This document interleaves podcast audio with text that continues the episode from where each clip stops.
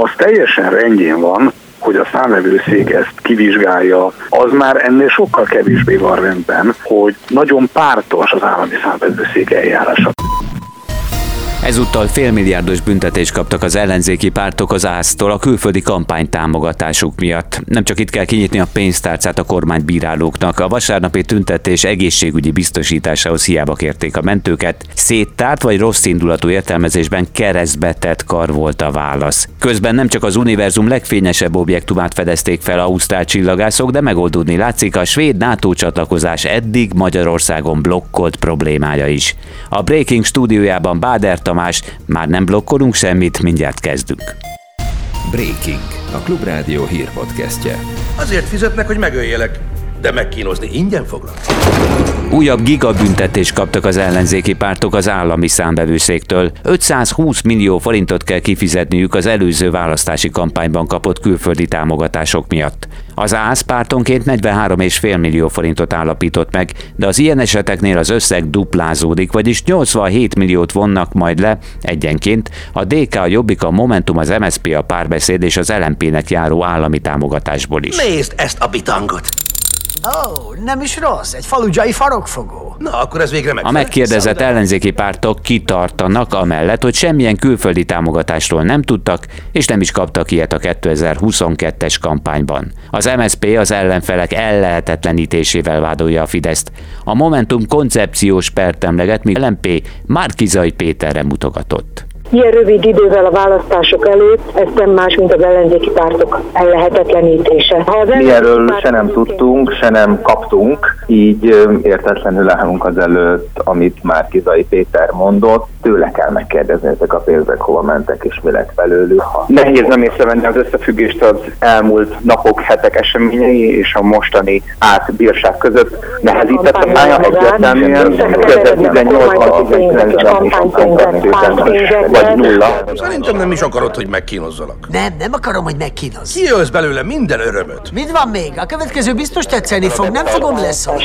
Nem menti fel az ellenzéket a Transparency International jogi igazgatója, de Ligeti Miklós szerint a Fidesz esetében is büntetnie kellene a hasonló trükközéseket az ásznak szabálytalan és nagyon botrányos finanszírozási forma, amit az ellenzék alkalmaz. Az teljesen rendjén van, hogy a számvevőszék ezt kivizsgálja, az már ennél sokkal kevésbé van rendben, hogy nagyon pártos az állami számvevőszék eljárása. Miközben a rossz minőségű és diszkrimináló szabályokat az ellenzék valóban áthágja, hiszen közben iktat olyan civil szervezetnek tűnő formációkat, amelyekkel megkerülheti a fennálló párttiralmakat. A kormány nem tesz másként, amikor a Civil Összefogás Fórumnak nevezett saját fiók szervezetére 100 milliós tételben hullik a közpénztámogatás, amiből egyébként a Fidesz érdekeit szolgáló kampányokattól, vagy amikor az állami propagandára hagyatkozik.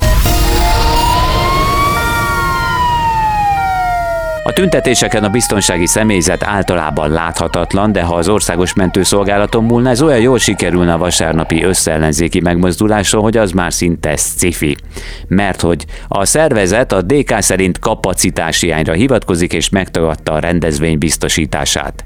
A TASZ jogásza szerint ilyet nem tehetnének, de ha mégis megtörténik, akkor a szervezők dolga lesz az egészségügyi szolgáltatás beszerzése, amiért aztán utólag perelhetik a mentőket, mondja Hegyi Szabolcs. Deutsch. Ilyet nem mondhat jogszabályok szerint az ONASZ, hogy egy gyűlést nem biztosít, különösen, hogyha ez egy népes gyűlés meghatározott létszám fölötti. Ehhez képest természetesen a másik kérdés az, hogyha kapacitás hiány van, a rendezvénynek a szervezőjének a felelősségét veti fel, gondoskodnia kell neki az egészségügyi biztosításról, és hogyha ezt mondjuk saját költségén megteszi, akkor igazániból az állammal szemben keletkezik neki egy megtérítési igénye, amit adott esetben érvényesíthet perben, mondjuk az ONS-szel szemben.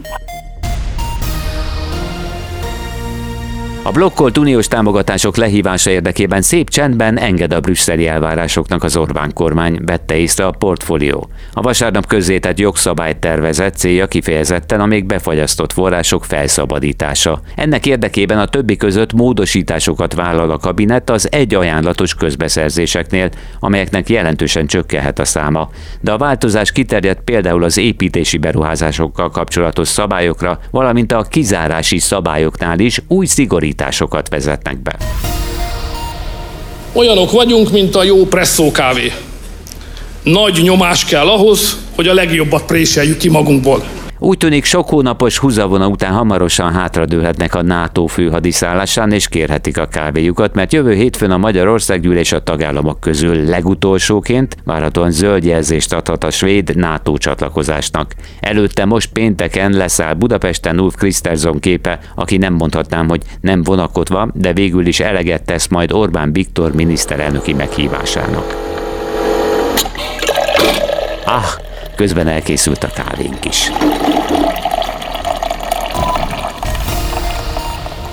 Izrael mindenképpen megtartja a katonai ellenőrzést a palesztin területek felett, még akkor is, ha megállapodás születne a két állami megoldásról, mondta a videó üzenetében Benjamin Netanyahu. Az izraeli miniszterelnök teljes biztonsági ellenőrzést ígért a Jordán folyótól nyugatra eső területeken, mint hangsúlyozta, ez magában foglalja Cisjordániát és a gázai övezetet is. Közben kiderült, az izraeli GDP majdnem 20%-kal esett éves összehasonlításban a tavalyi utolsó negyedévben, ami már a a Hamasszal vívott háborúhoz köthető.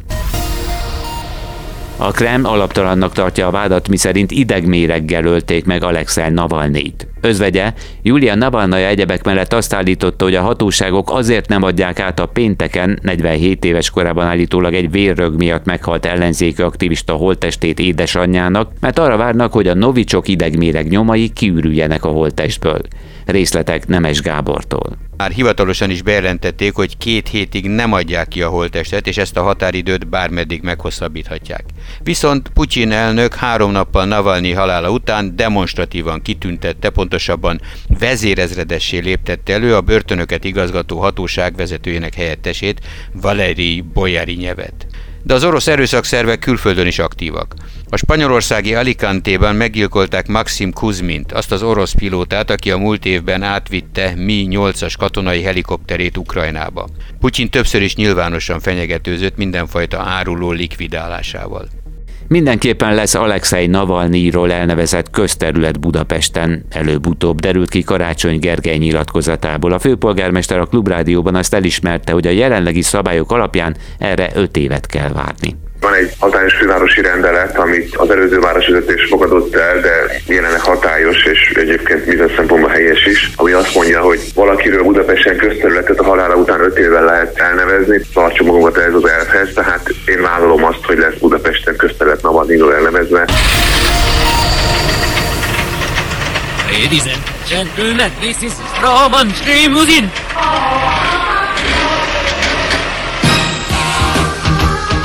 Semmiképpen ezt a régi keletnémet típust, hanem egy orosz gyártmányú autót kapott ajándékba Vladimir Putyin elnöktől Kim Jong-un, számolt be az észak-koreai állami hírügynökség. Az autóról nem közöltek részleteket, sem fényképeket.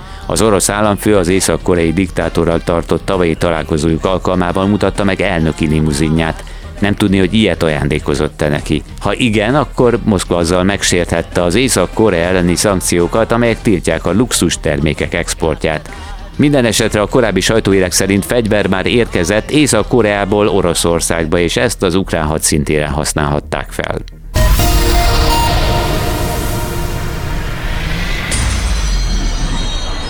Az univerzum legfényesebb objektumát fedezték fel ausztrál csillagászok. Egy fekete lyuk által táplált kvazárt, amely naponta fal fel egy csillagot, számolt be a Guardian. A mi napunknál 500 ezer milliárdszor fényesebb objektumfénye több mint 12 milliárd évet utazott, amíg elérte a Földet.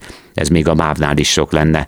Az ausztrál tudósok szerint a kvazár tömege körülbelül 17 milliárdszor nagyobb, mint a napunké.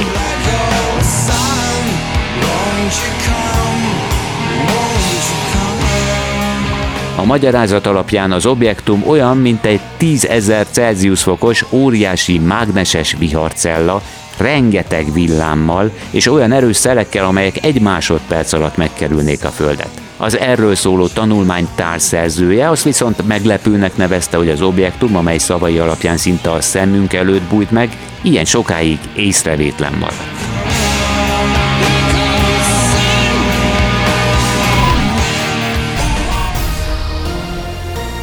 Több lesz a felhő az égen, és egy-két fokkal még talán hűvösebb is lesz szerdán, de alapvetően marad az enyhe idő a télben. Délután 9 és 14 fok közötti hőmérséklet valószínű. Ez volt a Breaking, a Klubrádió hírpodcastja. A munkatársaim Selmeci János és Golkata nevében is köszönöm figyelmüket, keressék a Breakinget szerdán is a megszokott helyen és a megszokott időben. Ez volt a Breaking. A Klubrádió hírpodcastjét hallották.